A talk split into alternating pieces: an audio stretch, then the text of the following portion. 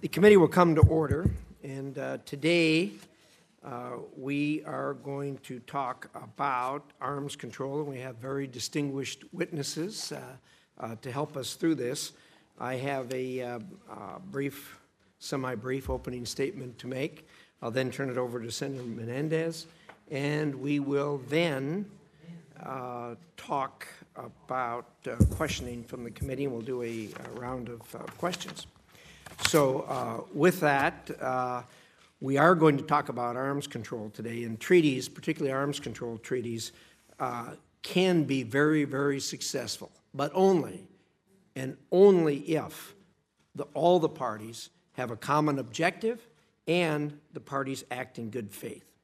Arms control is only successful when treaties are honored, and confidence is only achievable when countries behave in a responsible and transparent way. It is in this context that I commend the administration for its actions regarding Russia's blatant violation of the uh, Intermediate Range Nuclear Forces Treaty. I also want to thank our NATO allies for their strong support for the U.S. decision to withdraw.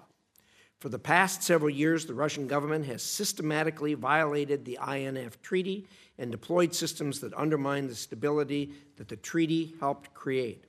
Violations of treaty obligations must have consequences. These uh, violations have gone on for a long period of time.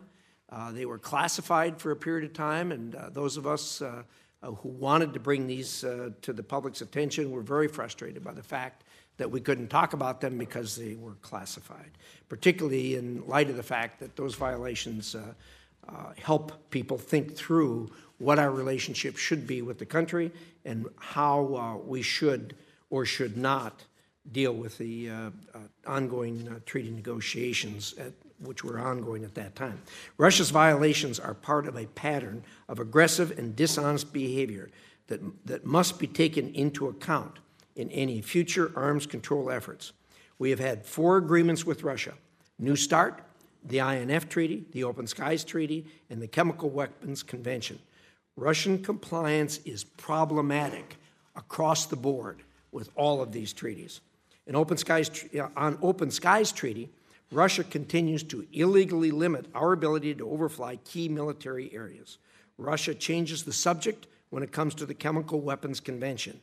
They have yet to take responsibility for killing a British citizen with an undeclared nerve agent on British soil last year, or for their complicity when their ally, Bashar Assad, used chemical weapons against Syrian civilians. Given this behavior, the U.S. needs to consider more carefully uh, than ever now how we engage Russia regarding any treaty. Russia is modernizing and growing the size and, and cap- uh, capacity of its nuclear forces. Putin's arsenal of non strategic nuclear weapons is being revamped to make it more useful, not just for deterrence, but for coercion in support of Russia's aggressive foreign policy. Russia currently possesses roughly 2,000 such tactical nuclear warheads and refuses to share vital information on these weapons, which creates an unacceptable level of ambiguity about these capabilities. Russia also claims to be enhancing their strategic systems, developing new high yield warhead and new delivery systems that can uh, carry multiple warheads. Why would Russia build a new ballistic missile that can carry more heads than allowed by New START, unless they have no regard for New START and no intent of, uh, of complying with New START. In fact, Russia's modernization is almost 70% complete. By comparison, U.S. modernization is well behind that. Even further, Russia is developing new systems like a nuclear underwater drone, a nuclear armed intercontinental range cruise missile, and air launched cruise missiles. These systems are limited by New START, but Russia re- rejects even the assertion that they are limited. This is not good faith. These improvements present significant threats to strategic stability of the United States and our allies. Going forward, it is important for Putin to understand that we will not allow actions to go unchallenged and that alliance unity on these topics remains strong. At the same time, the world has changed in the past decade, and U.S. policy must recognize China's increasingly aggressive pursuit of regional uh, challenges and to U.S. interests. China's growing capabilities and its even greater lack of transparency create uncertainty about Chinese intentions in the Pacific and raise important questions about the role of U.S. extended nuclear deterrence in the region. Reports indicate China is on track to double its nuclear stockpile over the next decade. Last year, they launched more ballistic missiles for testing and training than the rest of the world combined. More troubling is China's plans to deploy tactical nuclear weapons, but constantly refuse to even discuss arms control. This threat is real, and I'm disappointed by those who argue that including China in arms control discussions is a poison pill to new agreements with Russia. The opposite is true. A responsible approach to arms control must account for all nuclear threats to the United States. And it is indisputable that Russia is no longer the only nuclear threat to the United States and to global stability. Arms control is a critical part of addressing these threats, but a strong, modern, modern U.S. nuclear deterrent is also essential to strategic stability. As we consider new approaches to arms control, Congress needs to fully fund and the administration needs to vigorously implement all programs needed to modernize our nuclear forces. In closing, I repeat that the challenges to, nu- to arms control emanate not from the U.S., but from the numerous and continuing Russian violations, from growing Russian and Chinese capabilities, and from China's unwillingness to even discuss these topics.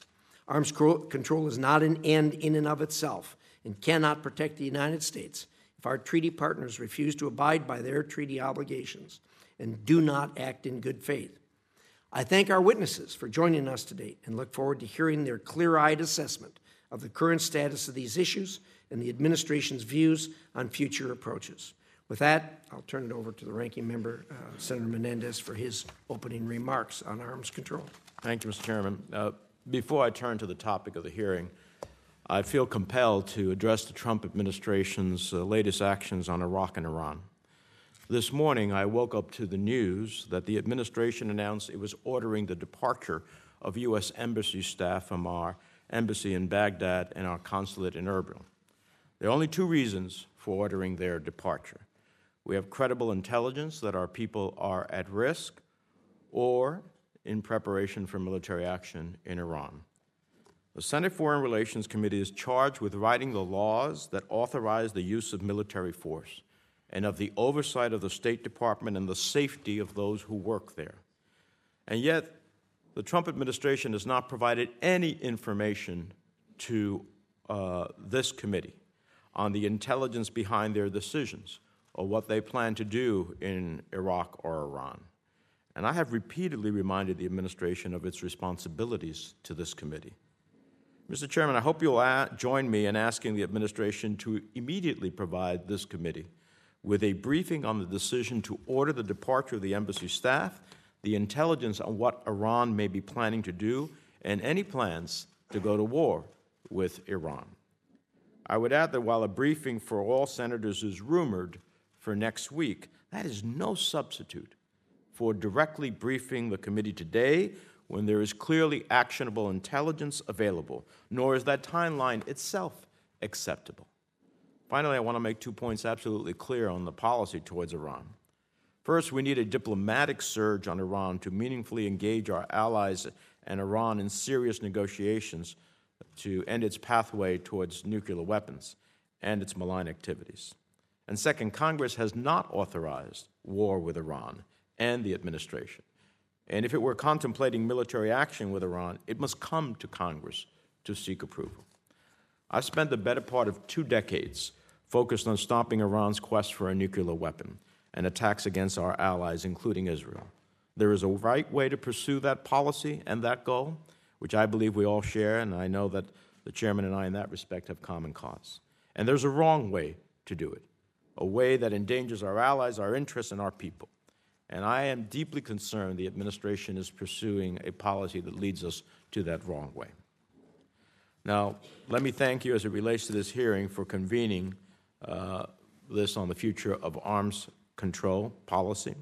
It seems especially appropriate to hold this hearing on a day that we are honoring Senator Richard Lugar, whose civil and effective leadership of this committee is a model that we should all strive to follow in our efforts to advance U.S. interests around the world.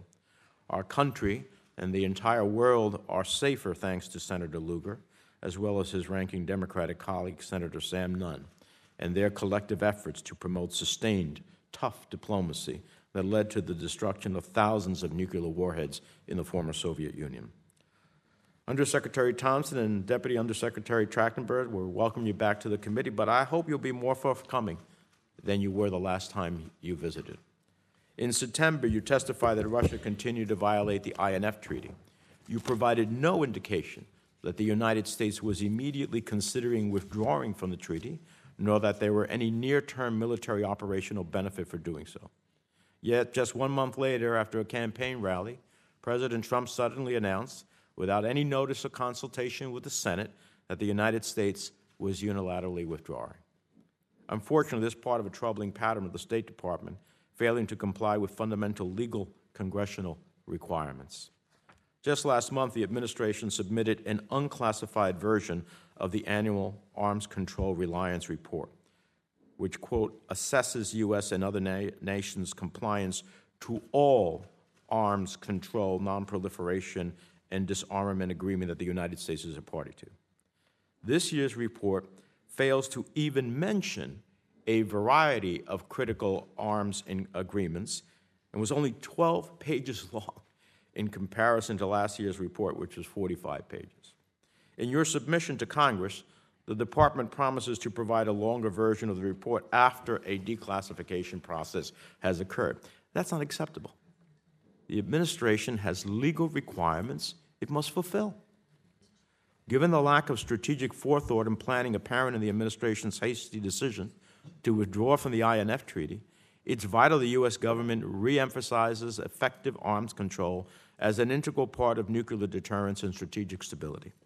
That is why I, along with Senator Reed and Senator Warner, introduced the New START Policy Act of 2019 which calls for a five year extension of the treaty until February 2026 unless the president determines Russia is in material breach of the treaty. I was very pleased to see a similar bipartisan bill introduced in the House, co sponsored by House Foreign Affairs Chairman Engel and his Republican counterpart, Ranking Member McCaul. And I'm hopeful we can forge a similar bipartisan approach to arms control here in the Senate. Extending New START would be, in my mind, an easy decision. Intelligence officials have explained how the treaty's verification regime, including short notice and on site inspections at military bases and facilities, provide the United States with its important insight into Russia's core capabilities, including its strategic nuclear delivery systems, warheads, and facilities. The commander of the United States Strategic Command, General John Hyten, testified that he was a big supporter of New START and that the treaty provides, quote, insights into the Russians' capabilities which are hugely beneficial to him. It's very difficult to understand why the administration would discard the robust constraints, transparency, and verification measures of New START with nothing to replace them. Finally, I'm looking forward to hearing additional details on two other important issues. First, we continue to wait for the imposition of chemical weapons sanctions on Russia for the assassination attempt on Sergei and Yulia Skripal in the United Kingdom. These sanctions are more than five months overdue, and I would like to know why. Second, I was pleased to hear that the Secretary raised election meddling in his recent meeting with President Putin, and I hope you provide some insights into whether the Secretary discussed the administration's new effort to bring both China and Russia into a new arms control effort. To be clear, I welcome the administration's efforts to expand the scope of arms control negotiations. However, given the challenges inherent in reaching new agreements with Russia and China, I strongly believe the limitations and verification measures of New START must remain in place while any such negotiation occurs. And this new initiative must not serve as an excuse for suddenly withdrawing from another international agreement. If new agreements can be reached, they should add, not subtract from our existing arms control architecture. So I look forward to the witnesses' testimony in our discussion today. Thank you, Mr. Chairman. Thank you, Senator Menendez. Like you, I look forward to hearing our witnesses testify. I respectfully disagree regarding the extension, the five year extension. Uh, I was opposed to the uh, New START when it uh, was enacted, as you will recall. I remain uh, opposed to it, and under, current circumstances, I can't fathom why we would extend it another five years. With that, uh, we have uh, uh, Andrea uh, Thompson, Undersecretary for Arms Control and International Security.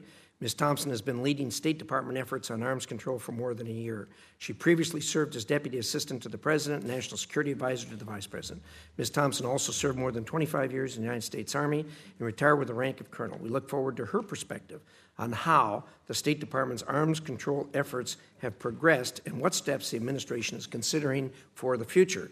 And with that, Ms. Thompson, the floor is yours. Thank you very much, Chairman Risch, Senator Menendez, and distinguished members of the committee. Thank you for hosting this hearing and welcoming me here today. I look forward to continuing our discussion from September when I had the honor of appearing before this committee. There have been important developments, none more so than the U.S. suspension of its obligations and six month notice of withdrawal for the Intermediate Range Nuclear Forces Treaty, or INF Treaty, in response to Russia's longstanding violation.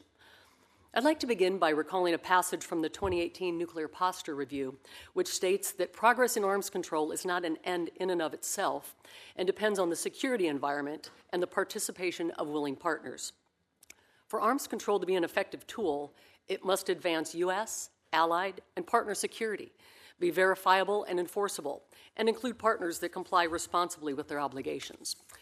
As you know, Moscow continues to violate a series of obligations that undermine the trust the United States can place in treaties with Russia, including some that have served global security interests for years. The United States has invested six years of diplomatic effort to engage the Russians, including at the highest levels, to convince them to return to compliance with the INF Treaty.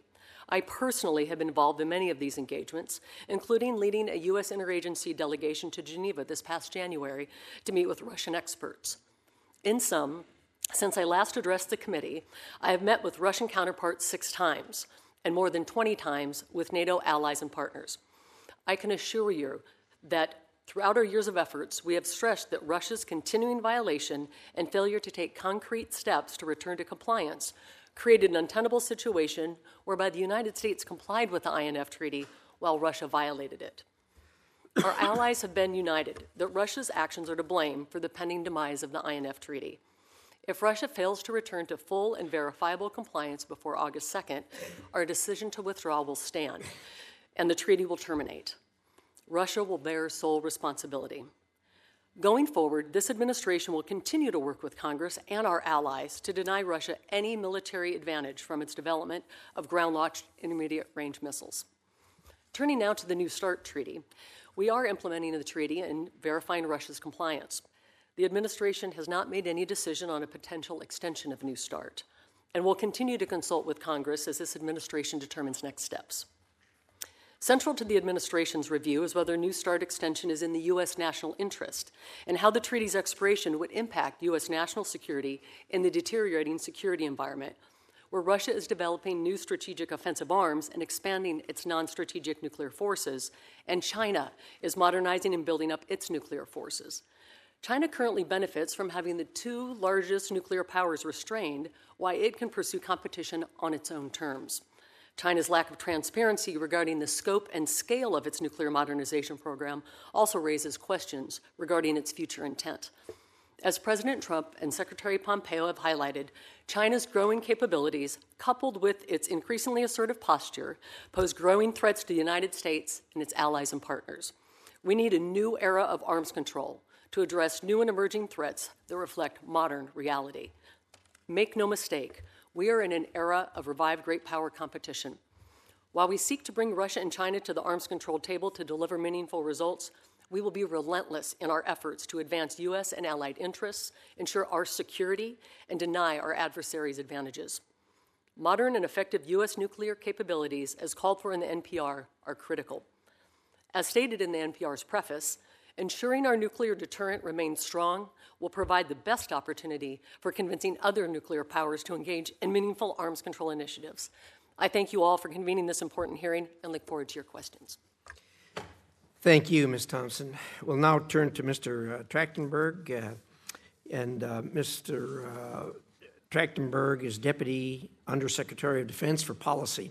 Having served in various roles throughout the Department of Defense, Mr. Trachtenberg has deep experience and expertise with NATO, Europe, Russia, and Eurasia nuclear forces and arms control. He is well suited to provide a comprehensive assessment of the current dynamics surrounding arms control and to share with us the actions that the Department of Defense is taking in this area. Mr. Trachtenberg, the floor is yours. Chairman Risch, Ranking Member Menendez, and distinguished members of the committee, thank you for the opportunity to testify on the current state of arms control. For decades, the United States has led the world in efforts to reduce the role and number of nuclear weapons. Overall, the U.S. nuclear weapons stockpile has drawn down by more than 85% from its Cold War high. In addition, the United States is committed to its long held arms control, nonproliferation, and nuclear security objectives, particularly our commitment to the goals of the Treaty on the Nonproliferation of Nuclear Weapons. Unfortunately, Russia and China have chosen a different path and have increased the role of nuclear weapons in their strategies and actively increased the size and sophistication of their nuclear forces. For this reason, a robust and modern U.S. nuclear deterrent helps ensure that the United States can deter nuclear attack and large scale conventional warfare between nuclear armed states. It also allows us to negotiate from a position of strength. Arms control can contribute to U.S. security by helping to manage strategic competition among states and we are committed to meaningful arms control that decreases the chances of misperception and miscalculation that can lead to conflict. The 2018 Nuclear Posture Review reflects the Department of Defense's strategic priority to maintain a safe, secure, survivable, and effective nuclear deterrent. The NPR also declares the U.S. commitment to arms control efforts that advance U.S. allied and partner security, are verifiable and enforceable, and include partners that comply responsibly with their obligations. The current security environment makes arms control extremely challenging in the near term.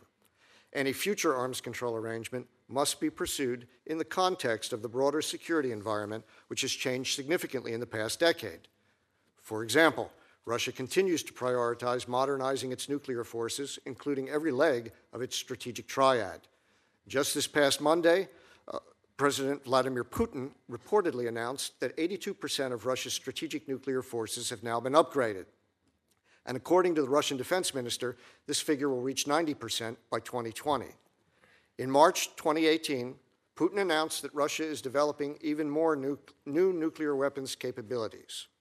Moreover, Russia is modernizing and expanding an active stockpile of approximately 2,000 non strategic nuclear weapons that can be deployed on ships, bombers, tactical aircraft, and with ground forces. China continues its, its expansive military modernization, including deploying advanced sea based weapons, developing a new generation of road mobile missiles, in, uh, improving its silo based weapons, testing hypersonic glide vehicles, and developing a nuclear capable next generation bomber. These developments make arms control more complex and challenging than nearly a decade ago when the New START Treaty was signed. While we assess Russia to be in compliance with the central limits of New START, the history of Russia's arms control behavior is sobering, and I will not recount here Russia's many violations of its treaty obligations and other political commitments. It is instructive, however, that only a month after the United States and Russia reached the central limits on strategic nuclear systems prescribed by the New START Treaty, President Putin, with great fanfare, announced Russia was developing new long range nuclear delivery systems. This is troubling given that Russia is also modernizing its growing and increasingly capable arsenal of shorter range non strategic nuclear weapons, which are not covered by New START. Members of this committee will remember that Russia's non strategic arsenal was of great concern when the New START Treaty was ratified, and it remains a concern today. With respect to the INF Treaty, as a consequence of Russia's clear violation and consistent with the sense of Congress expressed in the fiscal year 2019 National Defense Authorization Act, the United States suspended its obligations under the treaty. We also gave notice of our intent to withdraw from it. Let me be clear it is Russia that has abandoned the treaty as a result of its violation, and our allies fully support these U.S. actions in response. Consequently, the United States is moving forward with developing conventionally armed ground launched intermediate range missile capabilities. What sort of system we ultimately develop will be driven by our assessment of military requirements and in consultation with Congress and with our allies and partners. Let me conclude by stating that our nuclear deterrent is the bedrock of U.S. national security and underwrites all U.S. military operations and diplomacy across the globe. It is the backstop and foundation of our national defense, enabling us to negotiate arms control agreements from a position of strength. The DoD supports pursuing a prudent arms control agenda, which could include extending the New START treaty, provided the outcome improves the security of the United States and our allies and partners. The President wants serious arms control that delivers real security to the American people and our allies. To achieve this, we are thinking more broadly, both in terms of the countries and weapons systems involved. This may include addressing Russia's newer strategic systems not captured by New START, seeking to redress the significant imbalance in non strategic nuclear weapons currently in Russia's favor, and encouraging China to join in efforts to increase transparency and limit its nuclear weapons ambitions. Above all, future arms control agreements must make the world more secure and include the willing participation and compliance of all parties. I thank you for the opportunity to testify and look forward to your questions. Thank you very much, Mr. Trachtenberg. We're now going to do a, a round of questions, and we will start with Senator Menendez. Well, thank you, Mr. Chairman. Uh, Secretary Thompson, if Russia is in compliance, do you believe it is in the best interest of the U.S. to extend New START? Senator, thanks for that question. I can tell you that under New START at present, uh, both countries are in compliance. We continue to have uh, success with the treaty. I will also tell you that we're undergoing the interagency process on next steps with New START, and we're also engaging with our partners and allies. I just got back. I didn't. Uh, ask, I, I'm sorry for all of that. I didn't ask you that. I asked you a simple question. If Russia is in compliance, is it in the best interest of the United States to extend New START? Yes or no? Too soon to tell, Senator. We're in an inter- interagency process. I would tell you that the treaty as it stands is postured for today. Is the treaty as it stands postured for the safety and security of the American people for the next five to ten years? That I, I can't answer today. Well, what would it need? Pardon, Senator? What would it need to be postured for the next five or ten? That, that's the discussions that we're having right now, well, can Senator. you give me an insight as to what it is? I'm not going to go through our interagency process in public, Senator, but I can tell you that it's a rigorous process. We're working with the intelligence agencies. I don't, know about an interagency process. I mean, you could give insights as to the benchmarks that would be needed, and that's not an interagency process. I'm asking you, as a representative of the Department of State here, what are the elements of that? And you can't give it to me. I, Have I you had Senator. conversation with Russian officials about extending the treaty?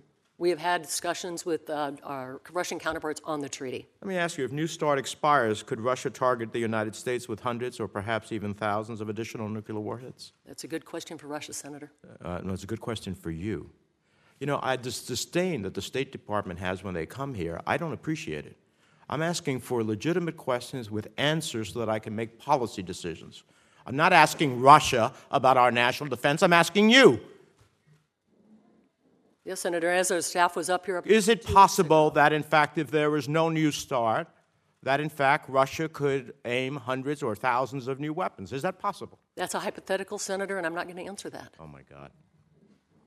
That's a hypothetical. That's not It- a fair it- question. It's not a hypothetical. It's what would happen if we cannot verify what they're doing.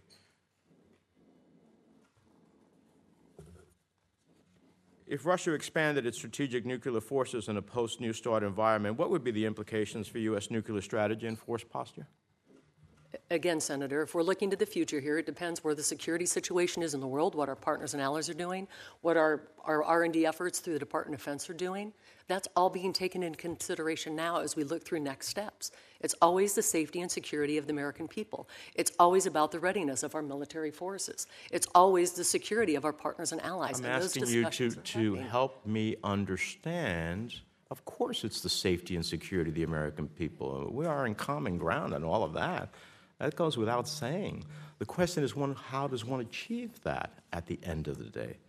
Let me ask uh, uh, you, uh, uh Deputy uh, Secretary Trachtenberg. My understanding is that China has a total nuclear arsenal of approximately 300 weapons, and the United States and Russia retain at least 6,000 nuclear weapons in their arsenal, 20 times the size of China's arsenal. Is that about right?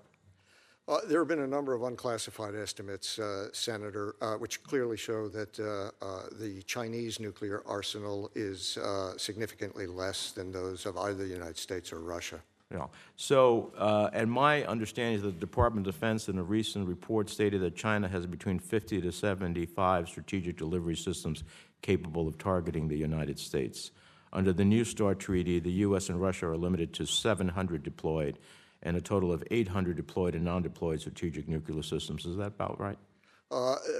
That's, uh, that, that sounds about right, Senator. The difficulty we have uh, with respect to China's arsenal is that China, among the, uh, um, among the major nuclear powers, is, uh, I would uh, say, the least transparent uh, in terms of the size of its nuclear arsenal. Well, let me ask you then, if those are about right, given this current imbalance, can you explain to me under what circumstances China would be willing to sign up to a multilateral arms control regime? Oh, I think it's very much in our, in our national security interest to engage with China uh, on. I didn't ask you that. I'm asking you, what would compel China, who's so disproportionately underrepresented in terms of its nuclear arsenal, to agree to something in which we are 20 times larger than them?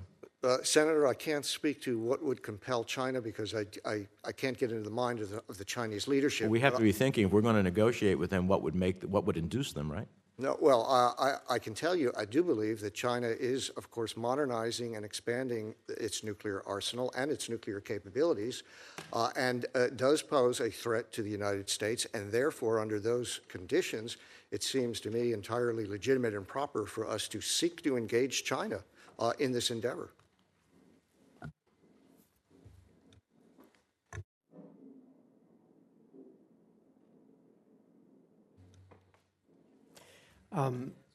Ms. Thompson, um, would you uh, agree with me that uh, in order for New Start to give us the protections that we want and expect from it, that uh, Russia would have to allow uh, the kind of surveillance and the, and the kind of verifications that are uh, given to us under the Open Skies Treaty? Would you agree with that? Senator, I, I would agree that the verification underscores every treaty we have, and if we uh, have those discussions to extend New START or have a different type of New START, the verification is the foundation of it. Yes, sir. And you, I assume you're, you're uh, familiar with the uh, limitations Russia's put on uh, our use of the Open Skies Treaty to verify. Yes, sir. Very familiar with that. Would you, in, the- in your position, recommend that uh, we have an extension while they continue to limit our ability to verify uh, under, under Open Skies? So that, that's been one of the, uh, one of the points we have raised within our process, Senator, on when you look at all the other treaties, whether it's CFE, INF, the list that, uh, that you re- reviewed in the opening remarks, that Russia is in violation of those treaties. That uh, is always at the, uh, uh, at the table when we have these discussions with my Russian counterparts. Big problem. It is, sir. Yeah, and, and especially if you're talking about giving them a, a gratuitous five-year extension when they're not allowing us to verify that uh, uh, the things we need to verify under New Start. Fair statement? Fair statement, Senator. Thank you, Senator Romney. You're up. Thank you, Mr. Chairman. Uh, let me just note at the outset that I agree with the ranking member about the need for a classified briefing on the matters in, in Iraq and hope that either the entire committee or perhaps just the chair and the ranking member would be uh, able to have that kind of briefing. Uh, Thank you, Senator Romney. Uh, We've, uh, the, the, the chair has had that kind of briefing, uh, and in the works is a uh, full uh, briefing of the entire United States Senate, because this is a, a, a very critical issue. There's no question about that. Thank you. That gives me a, a, a heartened feeling. Thank you. We want you to be heartened. Yes, thank you, thank you. Uh, of course, our objective, and- and we speak about this um, regularly, is to see a world without nukes. Uh, but unfortunately, what seems to be occurring is a buildup of, of nuclear uh, capacity, a proliferation of nuclear uh, weapons. Uh, China seeks, based on my reading, uh, I mean China, I meant Russia seeks not a balanced uh, nuclear capacity to deter action, but instead superiority. You indicated that as much as uh, 90% of their triad will be modernized by 2021. Um, do you have any sense of what our, or can you give us an estimate of what percentage of our nuclear triad has been modernized uh, and is in a modern, modern state at this stage? Uh, Sure, Senator Romney. I would say very little uh, of our triad uh, currently been modernized. We have a a- modernization program which, uh, if uh, if funded, uh, would allow us to modernize all three of the legs, so-called legs of our strategic triad, the ICBMs, the uh, sub-launched ballistic missiles as well as the bombers. Uh, we have, uh, in essence, skipped a generation when it comes to modernization. The last two cycles of our strategic modernization program took place in the 1980s and before that in the 1960s. And so we are well behind where I believe we should be in terms of the modernization of our own strategic systems, which, which uh, I would assert is essential uh, to maintain uh, our, our nuclear deterrent. I, I, uh, I'm distressed to hear that and, and uh, uh, recall that at a time when I was uh, one of the vocal opponents of the New START Treaty, uh, those that were in favor of it uh, said, You have to understand that we're going to be modernizing our, our, our triad. this, this deal we're doing on New START is associated with this modernization effort, and we still have not funded that. And, and, as a result, we have a, a nuclear deterrent which is in inferior capacity with regards to its modernization than that of a, a potential foe.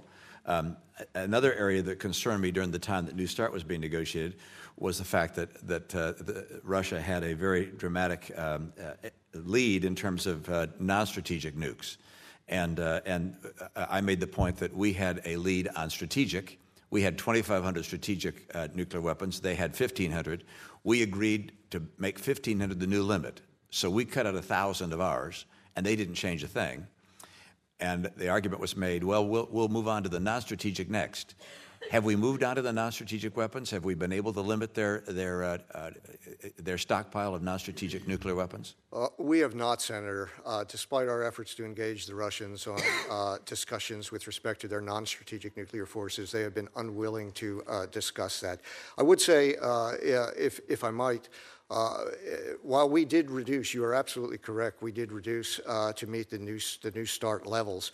Uh, the Russians did uh, take an action uh, as well. Uh, the action they took was they built up their levels of nuclear forces in order to meet the limits of the New START treaty. When New START was, was signed, they were below the limits, we were above the limits, and therefore this was a treaty that required us to reduce while simultaneously it allowed the Russians to increase.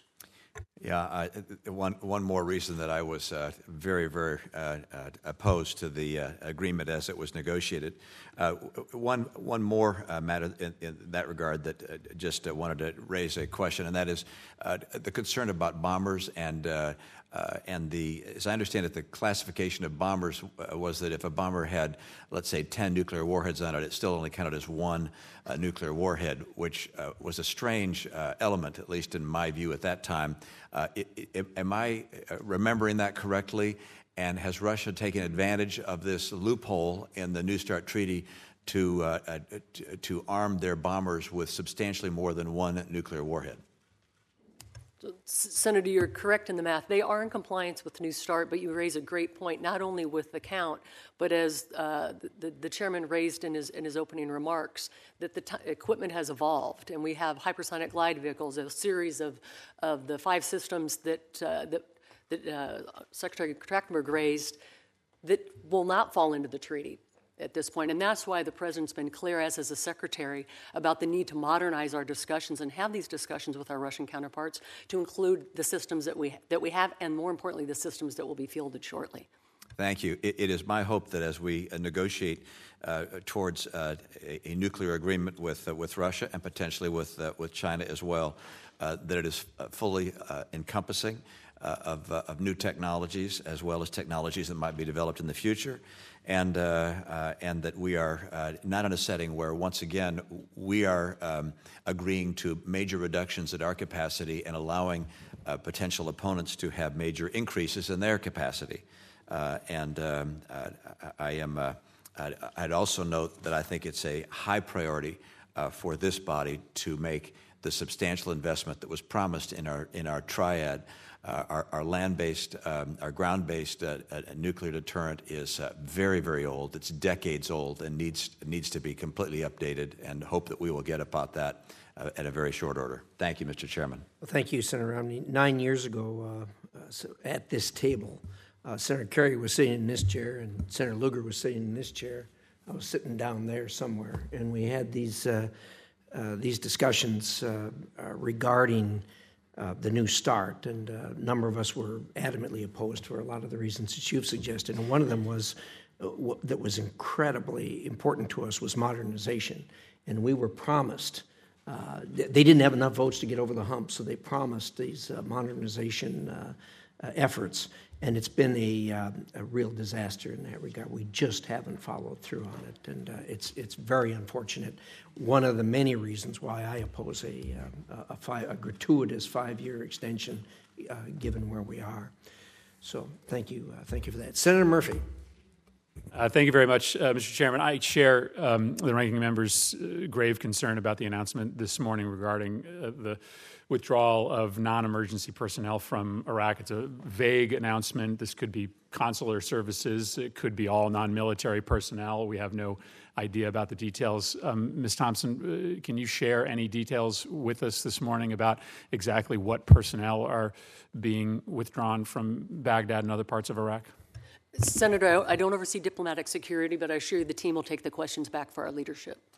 Um, Ms. Thompson, um, I want to talk to you about Iran for a moment. Um, I just want to confirm what the purpose of our pressure campaign is. Many of us feel that it's been ham handed without uh, a well defined end game. But uh, I assume that the purpose of this maximum pressure campaign is, in the end, to compel the Iranians back to the negotiating table to enter into a new negotiation over a set of U.S. objectives. Is that the purpose of this campaign? That, that's an element of that campaign, yes, Senator. Um, what do you mean that it's an element? It's the, the strategy is, is has more details than that. I mean, that is one portion of it. It's also to prevent the continued expansion of the malign activity through the region and, and the list that the Secretary has been forthcoming with, with the 12 items. So that is certainly an element of it. Um, but we don't imagine that they are going to fulfill those 12 objectives on their own. This, there will have to be a negotiation with the Iranians over uh, our desire to have them uh, fulfill those 12 U.S. stated goals. Th- that's correct. The Secretary has stated he prefers a diplomatic solution to that. And, and so, this set of goals that the Secretary has laid out, which um, calls on the Iranians to stop enrichment, never pursue plutonium processing, and their ballistic missile program, release all prisoners, and support for Hezbollah, Hamas, and Islamic Jihad, and support for the Houthis, withdraw forces from Syria, and support for the Taliban, and the IRGC support for militant terrorist groups and stop threatening behavior. Um, that list remains our bottom line. That is what we expect the Iranians to produce, either on their own unilaterally or through a negotiated process. That's correct, Senator. Um, let me ask uh, another question of you, Mr. Trachtenberg. Let me try to ask the same question that Senator Menendez asked. Um, a, a negotiation requires two willing parties, right? Nobody enters into a negotiation if they're told at the outset they're going to get nothing from it. And so let me ask the same question that he asked regarding why China would enter into a negotiation with the United States and perhaps with Russia when today reportedly China has 300 warheads, and between the United States and uh, Russia, we have thousands. I'm not asking you to sort of lay out what our concessions would be, but give us an idea that you have some plan as to make the case to China that there would be a benefit to them uh, to limit their nuclear capability? What general area of concessions might we offer them? Well, Senator, uh, I, I, appreciate your question. We are at the beginning of a process right now. Uh, and I would say China has envisioned itself as, uh, as uh, a major power on the world stage. Uh, China has uh, been flexing its military muscle. China has been undertaking a number of actions in, in order to garner respect and attention uh, as a major player. Now, if China wishes to be treated as a major player, then uh, China should accept the responsibilities of a major power in the world today, and that includes uh, engaging uh, with respect to its nuclear arsenal and its nuclear capabilities. Uh, so, uh, while we are at the start of this process, uh, I believe that it is entirely legitimate for us to seek ways to engage the Chinese uh, such that they understand if they are going to be a player, uh, a responsible player on the world stage, that they should address these issues in a responsible manner. So I, I ask these questions because it appears to me as if the preconditions for negotiations with Iran and what seems to me a very ill thought out strategy for engaging China is just an excuse to get no agreement. If you set up a list of requirements for uh, negotiations with Iran that are wholly and completely unrealistic, if you believe that the Chinese should negotiate with us just because they are a great power, you are setting up the negotiations for failure. In fact, you're, you're setting up the inevitability that the negotiations will never begin. Um, and so that's what I think you hear as a worry from many members of this committee that while we would love for Iran to give up their support for Hezbollah, Hamas, the Houthis, um, we would love for them to abandon their ballistic missile program. I would love for the Chinese just to decide that because they are a great power, uh, that they should start negotiations with us. Um, when it comes to arms control, uh, hope is not a strategy. Uh, and I worry in the end that these are just all excuses for why we are never going to enter into a meaningful dialogue with either. That's why, to many of us, um, this seems like escalation with no end game. But I appreciate your candor before the committee. Thank you uh, very much, Senator Murphy. Senator Paul. I agree with Senator Murphy. I mean, you want a ballistic missile deal with Iran. We got rid of the nuclear deal, which took years and years of pressure with international sanctions. We got a nuclear deal, and you say you want a ballistic missile deal. Well, they're not going to do a ballistic missile deal with you ever as long as Saudi Arabia is spending like eight times as much as they do and the Gulf sheikdom surrounding them. It's a complete non starter. So, if that's our goal, it's sort of like saying we're no longer going to have any kind of diplom- diplomatic solution with Iran. With regard to Iran, Mr. Trachtenberg, do you believe the president has the authority to wage war with Iran without congressional authorization? Uh, I believe that uh, every nation has the right to self defense, and that if attacked, the United States has the ability. That's not the question. The question isn't on defending against an attack of sailors on a boat or people in an embassy. I think we all agree with that. We're talking about war. Let's say they attack one of our boats in there and we defend ourselves. We all agree we should defend ourselves. Can the president continue to a full scale war with 120,000 troops uh, can we have a full scale waging of war with Iran without congressional authorization? Only the Congress has the responsibility to declare war, has the authority to declare war. Right. So the answer is the president can't do it, and that would be the explicit answer I would hope we would get from the policy person at the State Department. Ms. Thompson, um, the Aegis ashore, is it essentially run by the same system as the Aegis afloat? So I'd actually defer the particulars with the Aegis since it is a military piece of equipment to my DoD counterpart. I can tell you that we've had discussions on uh, the Aegis system with my Russian counterparts, but the ins and outs of the Aegis really isn't my. Are they essentially run by the same system? I believe uh, uh, the essential components are similar. Okay. So this is also what Lockheed Martin says. They make it, and they say it's essentially the same system. We have also uh, folks at the, uh, I think it's the U.S. Uh, U.S. Naval Institute saying that uh, basically Aegis Ashore could be easily turned into the offensive cruise missile system. And so I guess my problem is, is if you really are serious about talking to Russia, it isn't that we have to accept that they're telling the truth or that uh, we agree with their points but Ms. Thompson, when you say that their response that we're in violation is laughable and the world sees it as a fraud, it sounds to me like you're not really interested in negotiating with the Russians because I think it's a debatable point, it's an arguable point, it has technical details. That's what nuclear arms negotiators and real diplomats are supposed to be discussing. So if it's essentially the same system and it got converted to a system of offense and we could launch cruise missiles from it, it sounds like the Russians have a point. And it sounds like it's at least a debatable point that we should be discussing before we say, oh, well, it's all the Russian side. That's not what diplomacy is about. Diplomacy is about figuring out what the other side is saying and not just saying they're a bunch of crazy, laughable people and we can't talk to them.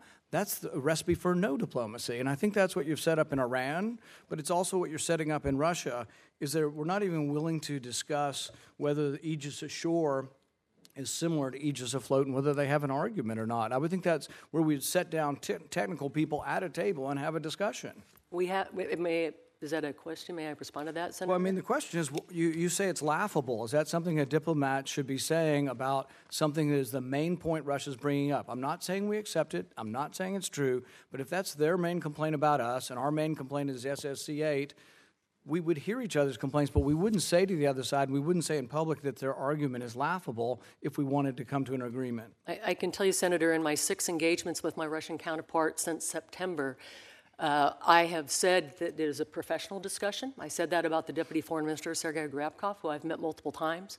We've met uh, and had candid discussions. We've had technical experts meet. Uh, we just had uh, the BCC, and, and, we've given readouts on that up about two and a half weeks ago up to the Hill, uh, where we have had the discussions, and they have raised the intelligence, and we have countered that intelligence with our technical experts. My, my advice to you is I wouldn't say in public that your adversary's response is laughable. That really goes a long way towards setting back any kind of possible diplomatic solution. And this is important. We're talking about, you know, whether or not the world could be destroyed by nuclear weapons, whether we should limit the amount of nuclear weapons. When we say our adversary is laughable, you do a great injustice to the idea of diplomacy. So I hope you'll reconsider uh, things you say in public. Senator Shaheen. Well, thank you, Mr. Chairman. I think it's a fitting that this committee today is holding a hearing on arms control when we're also celebrating our friend and colleague, Senator Lugar, whose leadership was such a critical step toward limiting nuclear arsenals. And, well, you know, one of the things that I think it's important to remember is that one of the benefits of um, the New START treaty is that it provided a mechanism for us to continue to communicate with Russia and to understand what their capabilities are and for them to understand our capabilities, and that that's important as we think about the potential to misread um, or misunderstand the messages that one nu- nuclear power is sending to another. Um, but I, I want to begin actually by sharing the concerns that have already been expressed about the failure to brief this committee and Congress about what's happening with Iran and the decision to withdraw all non essential personnel from Iraq. And while I appreciate that um, the chair of this committee and probably the chair of other committees have been briefed, I think it's important and a critical enough issue given the potential threat of war that everybody on this committee and everybody in Congress should be briefed about that. Because I agree with you, um, Mr. Trachtenberg. I think Congress does have the authority to determine whether we go to war or not.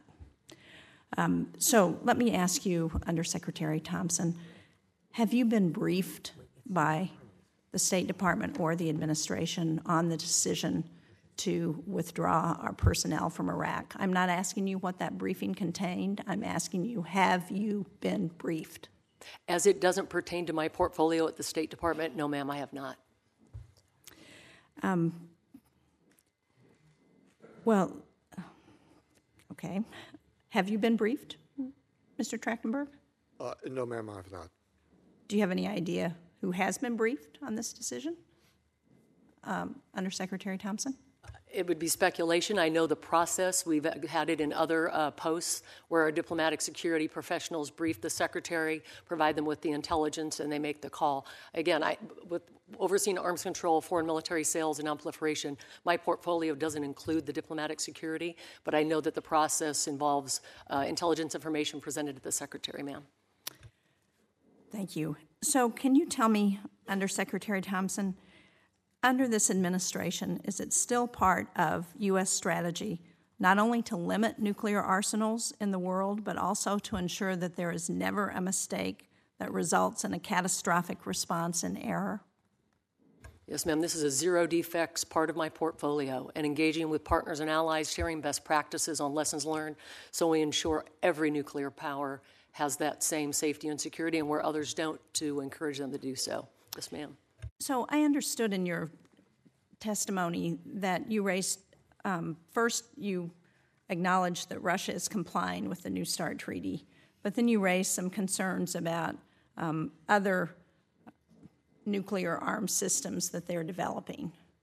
Is that, did I understand that accurately? Yes, ma'am. The five systems that President Putin alluded to in his uh, 2018 statement. So under the New START treaty, if the United States wanted to, we could also develop those systems, could we not? And still be in compliance? I defer to DOD, but we have not done the R&D efforts because we have remained in compliance with all of our treaties, ma'am. Well, I'm s- still trying to figure out, you're saying that Russia is in compliance and we're in compliance. So if Russia's doing this development and they're in compliance, then we could do the same development and still be in compliance. Is that not true, Mr. Trachtenberg? Uh, it, uh, the- theoretically, uh, we could do any, any number of things, Senator, but uh, we certainly have no intention of doing the kinds of things that uh, President Putin has announced that the Russians are going forward with. Uh, and in terms of compliance, uh, uh, we, we have assessed that some of those new systems uh, would fall uh, under the uh, under the category of accountability. Right, but we're not at the point at which those systems have been developed in a way that would require they fall under that. that's correct, Senator. So I'm just pointing out that for those people who say that New START prohibits us from doing the kind of R&D that we think we need to do to defend this country, that in fact, it does not. Uh, That's a statement, that's not a question. Okay. Um, But, but I do have a question about how much information the United States receives from Russia through data exchanges, through on-site inspections, and what that benefit is to our understanding of what Russia is doing. Um, Mr. Trachtenberg, can you speak to that? Uh, I, I, uh, I can tell you that uh, the uh, verification procedures have been, uh, have been useful, uh, but I would defer to uh, Undersecretary Thompson for specific details on that. Good. Would you like to respond? Yeah, yes, ma'am. They, uh, they are in compliance. We do get access. Uh, Because of the nature of, of the access, we do get insight into their systems, and they in turn get access into ours. Yes, ma'am. So if New START were to lapse, how would the Pentagon and the intelligence community replace the information that we're getting from, um, from the New START verification agreement? Uh, I think that would be subject to negotiation, Senator, obviously, in terms of our f- approach to future uh, negotiations uh, with Russia and potentially China as well. Uh, we would obviously look for any agreement to contain verification and compliance measures in there, or, or measures that uh, where we could uh, be reasonably certain the parties uh, would be willing to comply and would in fact comply. So uh, that that would be part and parcel, I believe, of any future negotiation. Well, that makes sense to me, but if, that's if we decide we're going to renegotiate the New START treaty, but based on the testimony and the questioning, it sounds like there are real questions about whether the administration has made that decision, and given that, and given the fact that if that happens, the treaty lapses, we no longer have that verification program, how do we then replace the information that we're getting under that verification program?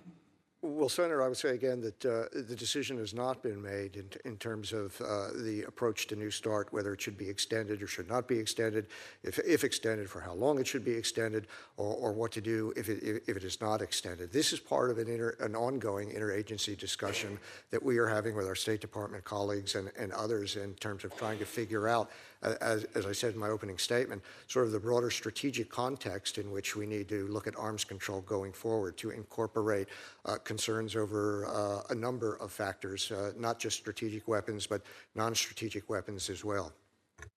Um, Well, thank you, Mr. Chairman. I appreciate your letting me go over my time. Um, Thank thank you, Senator Shaheen. Those are really important points that you're making. And the, uh, as with all these treaties, like I said at the outset, good faith is absolutely critical.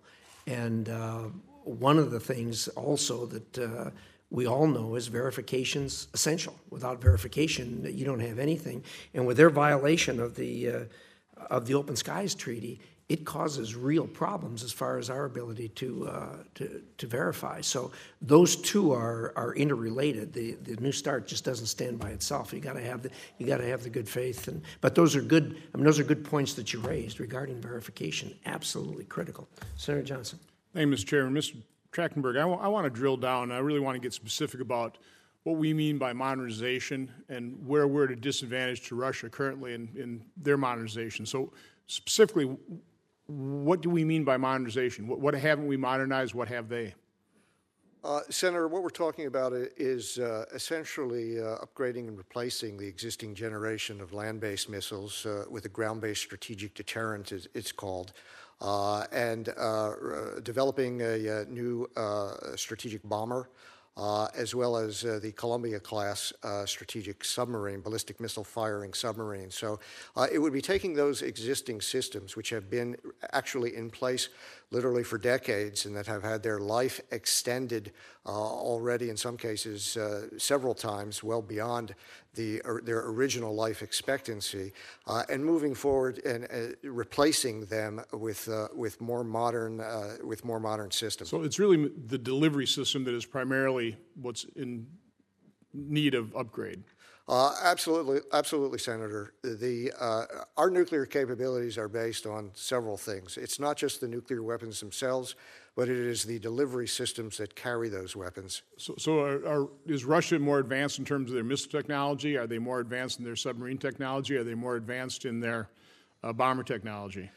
Well, I think it is clear that uh, Russia has uh, invested in developing more systems and more types of systems, uh, ICBMs, uh, stationary, uh, silo based, mobile, uh, SSBNs, new strategic ballistic missile submarines, and basically all, all of the three legs of its strategic triad.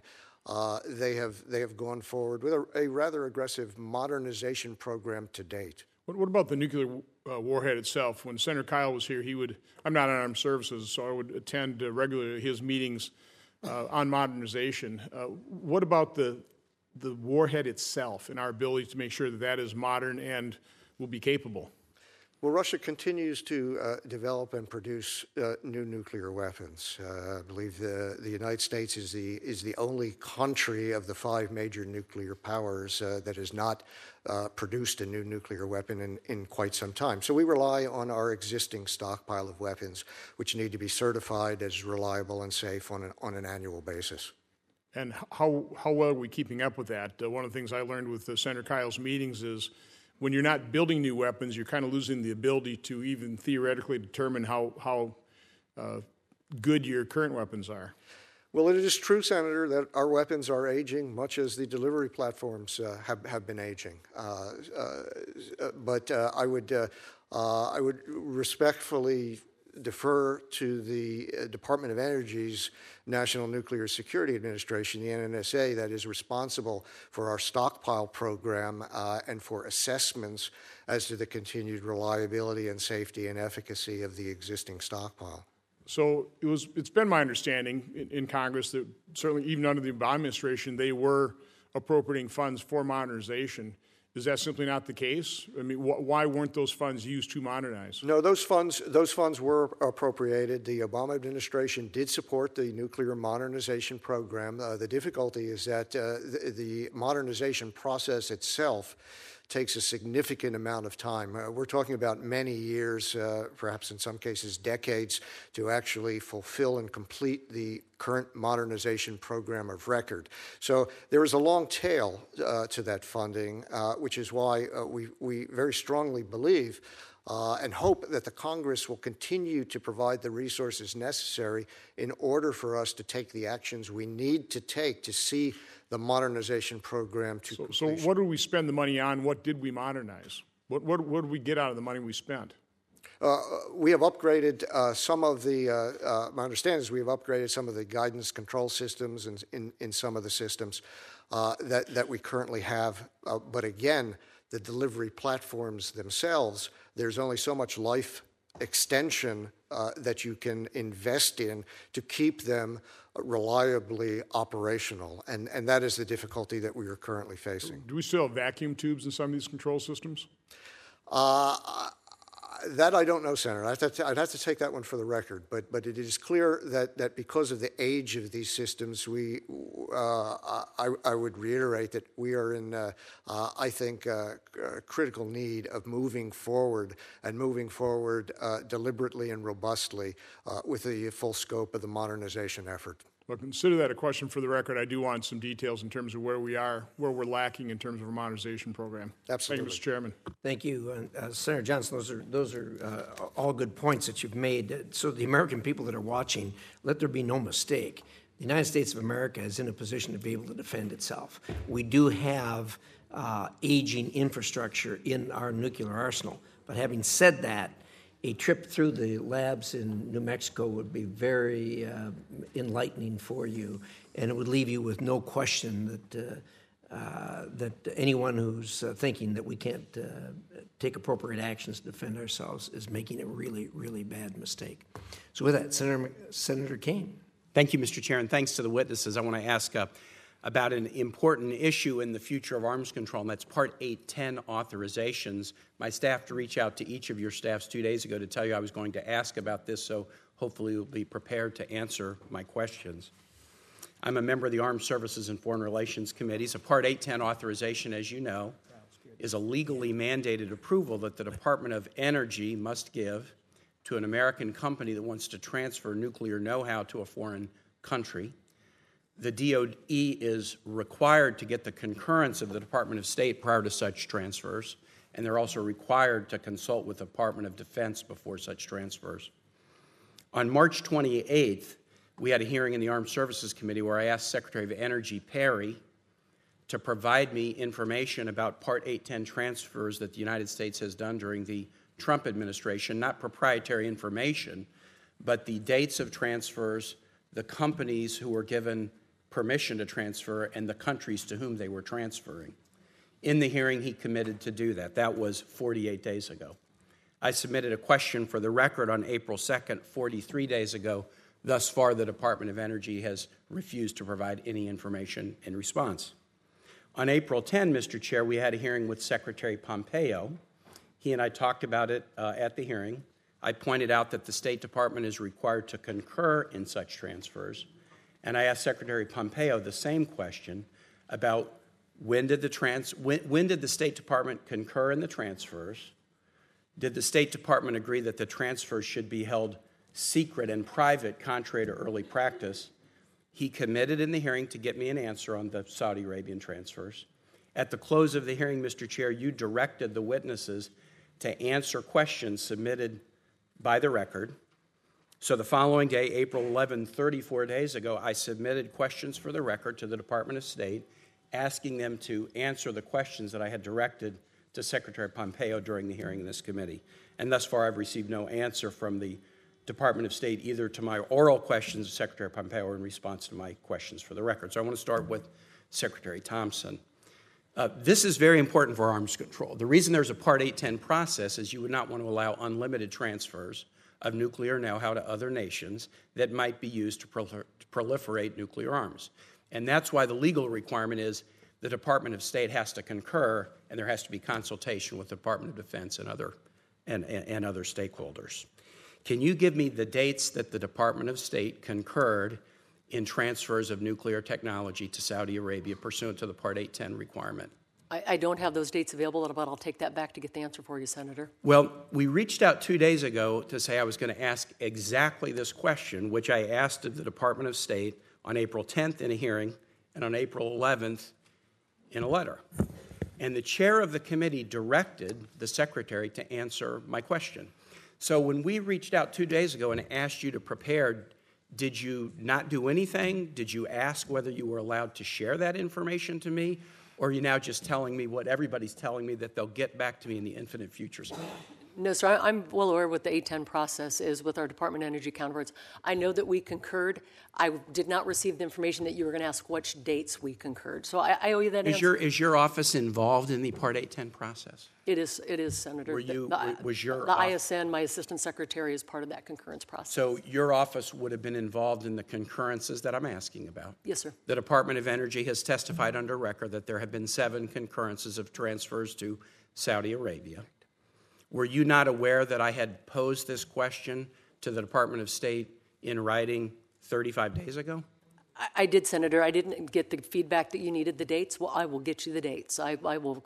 I will confirm those dates with you. It is important also, as you know, and I, I don't want to use up your time, that it's important to get U.S. companies in the door.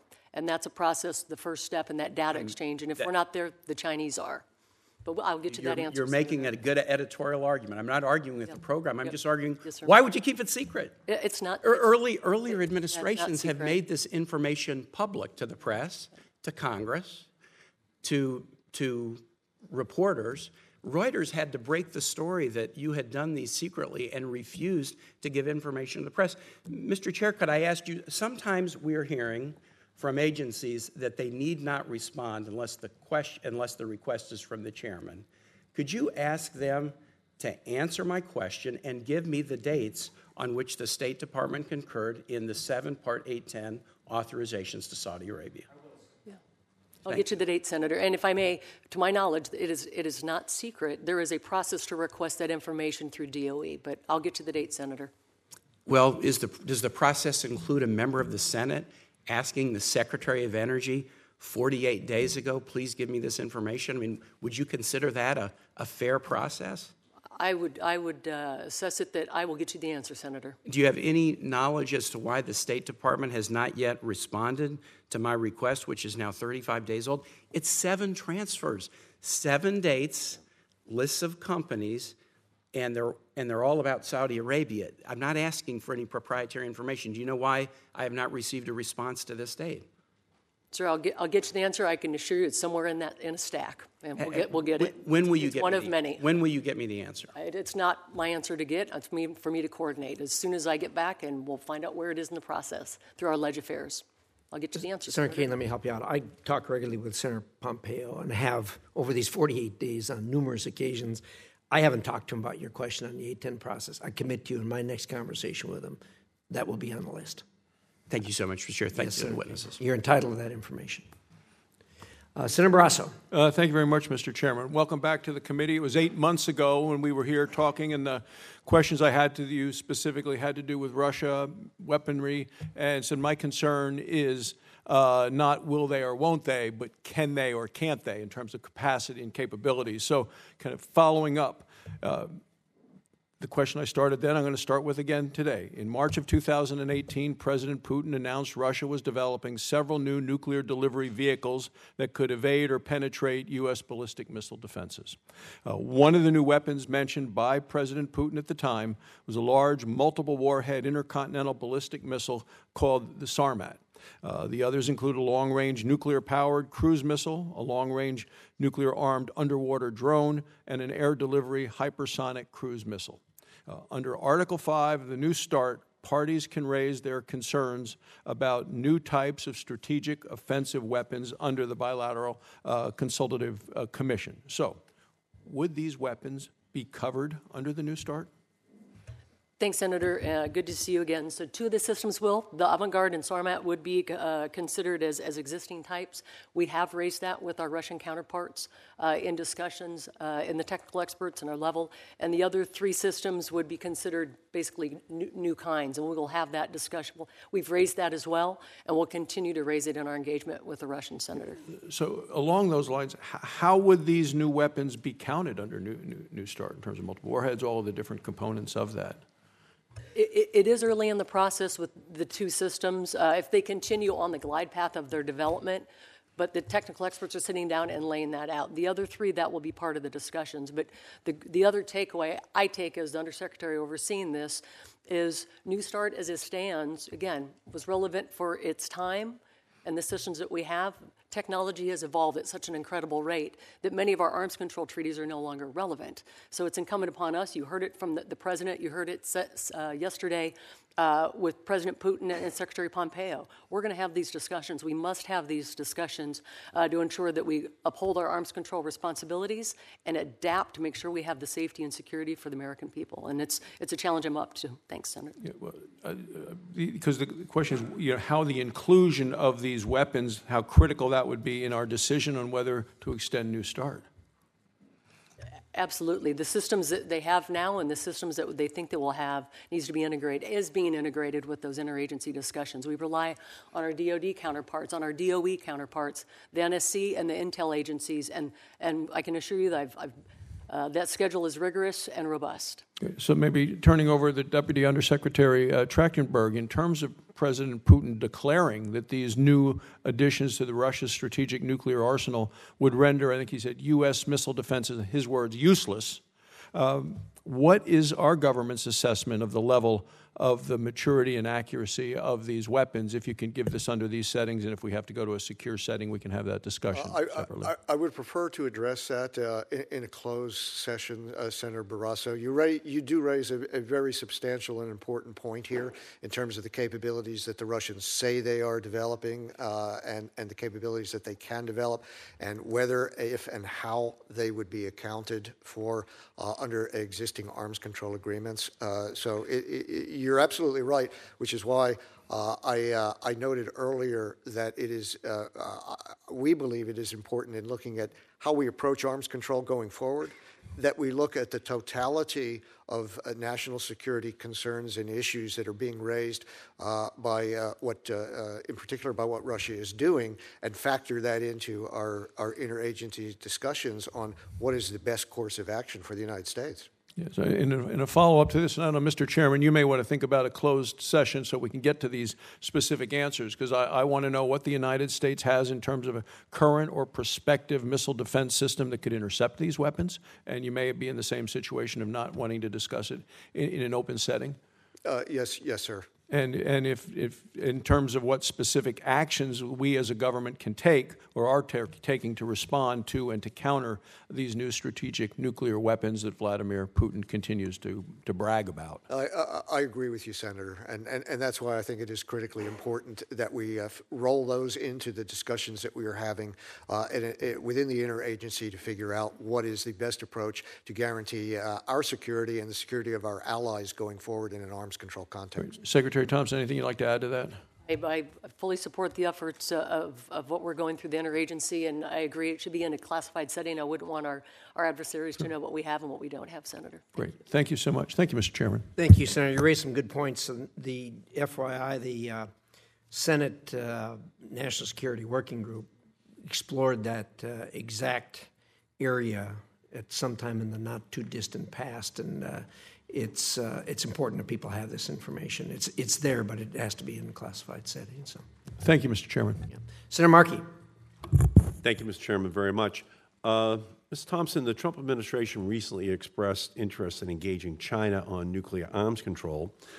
But I'm concerned about the Trump administration's approach in that particular case. The administration seems to believe the best way to engage China on nuclear arms control is to push it to join a multilateral agreement with two countries whose nuclear arsenals are of an order of magnitude larger than its own, meaning the United States and Russia, just 10 times larger, 20 times larger than anything that China has right now. So I want to talk about that further. The Chinese foreign minister stated that Beijing will not participate in three way nuclear talks with the U.S. and Russia. So, why does the Trump administration think that it's a viable path forward? Thank you, Senator. And if I could just build upon uh, the points that uh, Secretary Trachtenberg raised earlier and, uh, with the importance of having that dialogue with China. Um, I've had dialogues with my Chinese counterparts. I was in Beijing the end of January, the beginning of February, uh, just met a couple weeks ago uh, don't hold me to the date, I need to pull my calendar, uh, up in New York with my Chinese counterpart. We're having that discussion. You know, they want to be a responsible player on the world stage. They want to be part of this uh, great power competition, and with that comes uh, responsibilities. Uh, so we have to have that discussion. The important piece is we may not get there, but we may but we have to have a dialogue. I raised uh, with my counterpart to have a working group, a strategic working group, on some things that we might be able to agree upon. They, they have declined at that juncture. So would you, would you would you be adverse if that just comes to an end, that China will not accept um, that it is going to engage in those kind of talks? Would you um, would you object then to extending New START and separately engaging China on nuclear arms control? We were just at the first step of our engagement with China for its arms control discussions. In fact, I would say it hasn't even taken a firm first step. Uh, coming back and having the discussions with the leadership on how we want to go forward with that, I think we have an obligation to have those discussions. Okay, I appreciate that. Does the administration uh, view China's participation on non participation as relevant to New START's extension? We recognize that to have a legitimate arms control discussion going forward on, on next terms of arms control, you have to have China in the mix. So you're, you're saying that you will not extend uh, the New START treaty unless China participates. I, I didn't say that, Senator. I'm saying we're early. We're early in the discussions with China. We're in the middle of an interagency discussion on next steps with New START. Know that those discussions are, are being had, but we haven't reached a conclusion as yet. Yeah, I, I think it's pretty clear that um, the attempt to move this to multilateral uh, arms control talks with Russia and then adding in China is really a poison pill uh, to provide an excuse for not extending New START. That is my concern. And the reason that I believe that is that when I look at the administration's uh, intent to pull out of the Paris Agreement, the Iran nuclear um, deal, the Intermediate Range Nuclear Forces Treaty, and the uh, Arms Trade Treaty, that this just follows on part of that um, uh, pattern. So, what confidence can you give us that the Trump administration's never ending review of New START or new insistence that arms control be multilateralized is not really just an excuse to kill the New START treaty? Senator, I can, I can assure you, as, as I stated uh, in September, but can, can build on that because we've had considerable discussion since that point, both with partner and allies and with uh, Russia. Uh, the, our partners and allies have been very, very clear on who is at fault for the demise of the INF Treaty. I've firm statement from Secretary General. In fact, when he briefed Congress uh, during his visit last month, that Russia is the fault of that. We continue to uphold our obligations. So, as the overseer of arms control for the State Department, I'm going to always maintain to call there are consequences when you don't fulfill your obligation.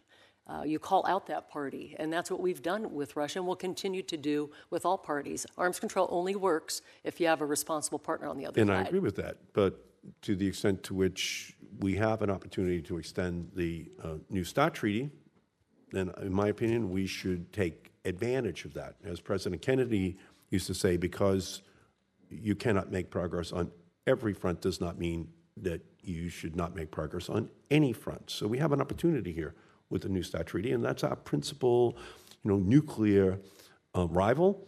Uh, and, his, and, we have a his, history of reaching agreements with them.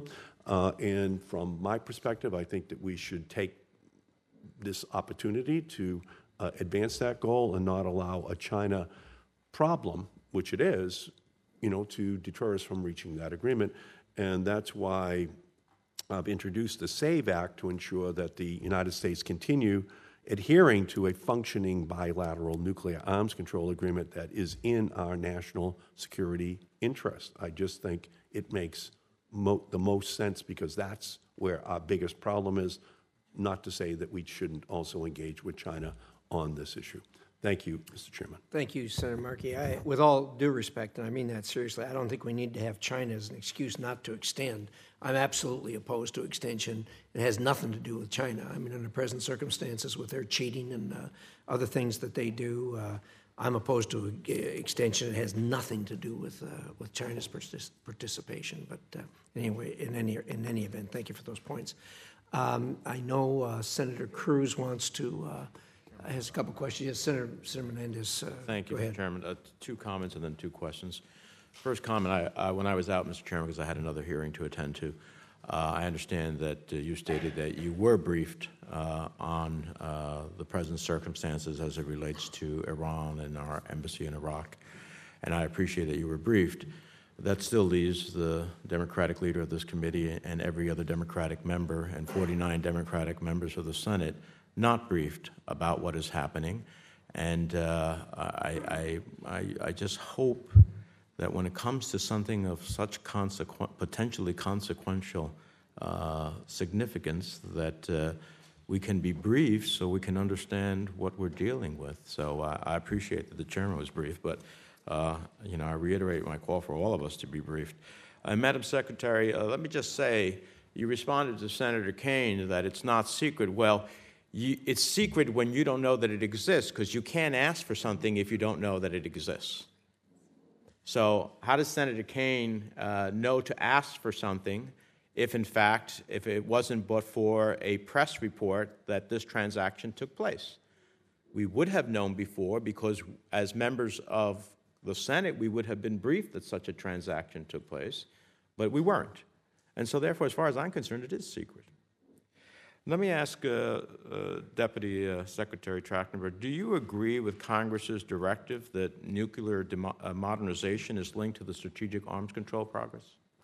Uh, I agree, uh, Senator Menendez, that nuclear modernization is important for arms control. But I also agree that and, and, believe that our nuclear modernization program stands on its own two legs, in, in this particular case, three legs.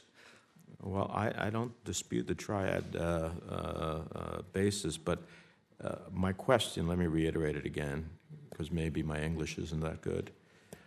Congress's directive, directive that nuclear modernization is linked to a strategic arms control process. Do you agree that that is Congress's directive? Uh, if you are, uh, uh, forgive me, Senator, are you talking about a specific provision of, of law? Uh, when the modernization uh, efforts were done, Congress specifically directed that that modernization is linked to a strategic arms control process. Are you not aware of that? I think our modernization is linked to strategic arms control process in that it enables us to engage in strategic arms control. Do you agree that the current nuclear modernization program is predicated on working within the limits of New START? Uh, I, am sorry, Senator. Do you agree that the current nuclear modernization program is predicated on working within the limits of New START? I think the current nuclear modernization program keeps the, uh, uh, keeps the United States within the limits of New START. I'm not sure I would say it is predicated on the limits of do, New START, you, but it is consistent. Do you agree that allowing New START to expire would require us to rethink our nuclear force structure because of the predictability and insights New START provides into Russian strategic nuclear forces? I think the insight that New START provides in terms of uh, insight into Russian strategic nuclear forces is in fact valuable, and I agree with you on that. Uh, but again, I, I, would suggest that our nuclear modernization program uh, is is critically important uh, and and should be carried but, out. But if we did not know anymore what the Russians had, then we'd have to think about our own paradigm of what we think we would need in order to protect our nation. Is that not a fair statement? Uh, I think that's a fair statement, sir. Uh, Secretary Thompson, last question. Oh, the, um, the U.S. asserted Russia was responsible for the chemical weapons attack in the UK. The Chemical and Biological Weapons Act mandates sanctions be placed on Russia. Those sanctions are now more than five months late. Why has the administration failed to implement the mandated second round of sanctions? We have uh, done the analysis with the sanctions, Senator. We have those teed up. Um, I would defer to the Secretary and the President, but my response would be it is part of a, a, larger Russia strategy. But we have done great work. We've called them out. We've had the attribution mechanism, and we continue to call them out with the work that's being done with the OPCW. Do you believe that when Congress mandates something, you have the discretion not to pursue it? No, Senator. We've teed up the, the sanctions. The law is the pretty timing. clear. It mandates it. Right. It's not a question of a broader Russia policy, it mandates it. And if we are consistently going to find that mandates mean nothing to the administration, then we're going to have to rethink our whole approach to the administration. There's Senator, a reason that Congress mandates things. We've been extremely strong and vocal and active on pushing back on Russia's uh, heinous attack on the Skripals in Salisbury, uh, their work oh, with the Assad it's, regime. It's, it's, not very, it's not very significant when there is a mandated sanction that should have been imposed five months ago, and all you can tell me is we're still thinking about it. Senator Cruz. Thank you, Mr. Chairman. Welcome. Uh, Undersecretary Thompson, uh, I'd like to ask you some questions about the State Department's policy towards Iran. Uh, the State Department, and as I understand it, your bureau in particular, uh, has advocated for civil nuclear waivers to continue implementing parts of the catastrophic Obama Iran nuclear deal uh, that allowed Iran to conduct nuclear research. Top State Department officials in your bureau have stated that it is your policy to facilitate, quote, international cooperation with Iran on a number of projects contemplated under the JCPOA that provide Iran opportunities to benefit from nuclear technology to signal our appreciation for the security benefits these projects were intended to provide. Elsewhere, officials, including those in your Bureau, have touted the benefits of the so called transparency as promised in the deal. These positions appear to be in significant tension, if not direct conflict, with the positions of President Trump. I find it troubling that we're continuing to implement parts of the nuclear deal, and I want to understand the basis for these decisions. Your predecessors in previous administrations suggested that Iran's access to civil nuclear technology hinges on whether Iran is a member in good standing in the Nuclear Nonproliferation Treaty. During the Bush administration, acting Undersecretary John Rood said Iran was no longer a, quote, member in good standing of the NPT. Under the Obama administration, Undersecretary Rose Gottemoeller said that Iran had been, quote, brought back into good standing with the nonproliferation treaty regime because of the Iran deal. I'm glad to note that recently the Trump administration appears to have reversed the Obama administration's whitewashing of Iran's conduct. Jeffrey Eberhardt has been nominated to be Special Represent- Representative for Nuclear Nonproliferation, recently confirmed to this committee in writing that, quote, Iran's standing as a non nuclear weapons state party to the NPT cannot be described as good. That's a step in the right direction. First of all, I'd like to confirm that assessment. Do you consider Iran to be a member in good standing of the NPT? Thank you, Senator, and I appreciate the support for uh, Jeff Eberhardt as his nomination process moves forward. He'll be a great representative of this administration for our country as we have those, those key discussions. I've known Jeff for quite a while now. Uh, we have concerns, and we laid out uh, those concerns. We've laid them out publicly, and would uh, have more details if we if we talk uh, at the classified level on the, some of the c- concerns that we have with the way Iran is going. And Jeff's reflection is is a definite reflection of of where we are today. Okay, let, let me just try that again. Do, do, you consider Iran to be a member in good standing of the NPT? We have concerns, Senator. We have concerns with where they are going. Do you agree with Mr. Eberhardt's statement in writing that, quote, Iran's standing as a non nuclear weapons state party of the NPT cannot be described as good? That is correct, and that's what we laid out in the compliance report, and we can give you the, the background of that in a classified setting. Absolutely, Senator.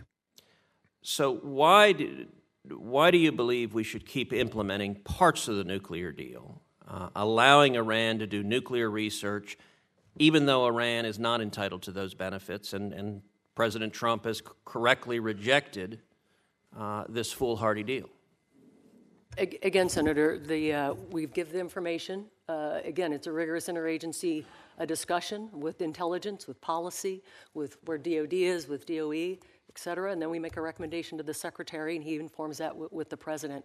We can we can give you the background of that on the classified versions behind it, but there are in some areas, and that's why this secretary made the determination. Some of the dates aren't, you know, the length isn't the same, and some of the areas on where it's in our best interest to have some of those waivers for shorter duration. How is it possibly in our best interest to allow Iran to continue doing nuclear research in the Fordo bunker that was built into the side of a mountain? To be able to develop nuclear weapons to use to murder Americans. How is that in our best interest?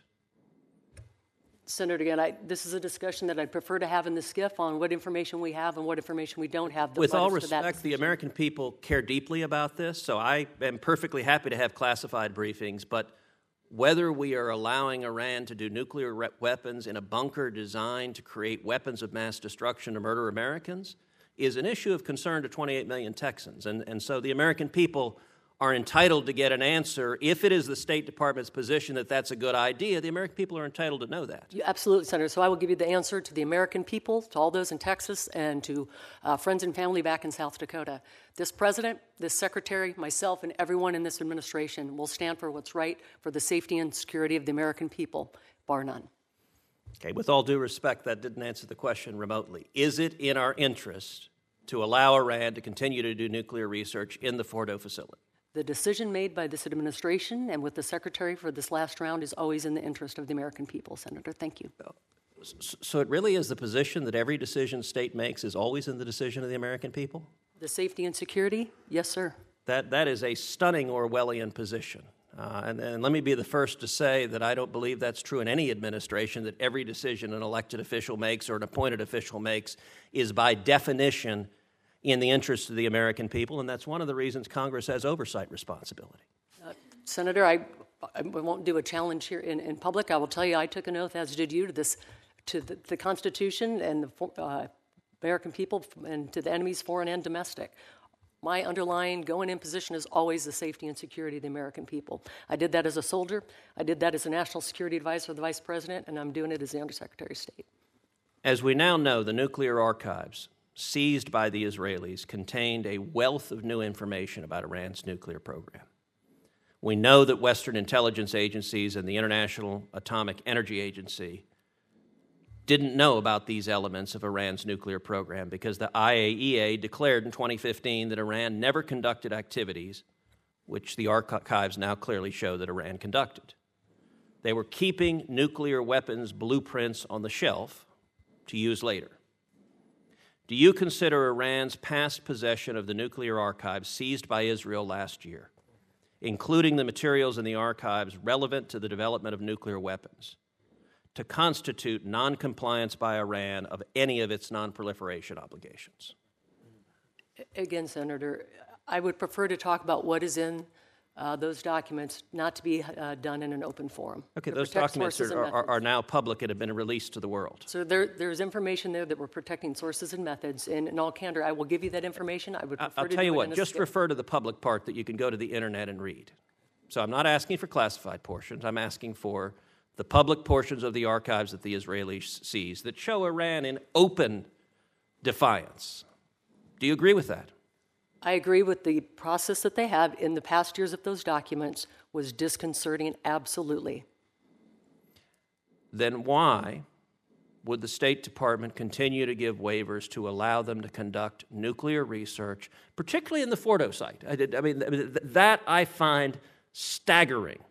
It's a bunker built in the side of a mountain. It's not a medical research facility, it's not a diaper factory.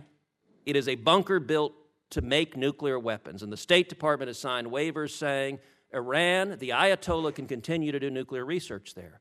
How is that possibly in the interest of the United States? I would say that's your assessment, Senator. I would not characterize it as such. Well, that's the problem.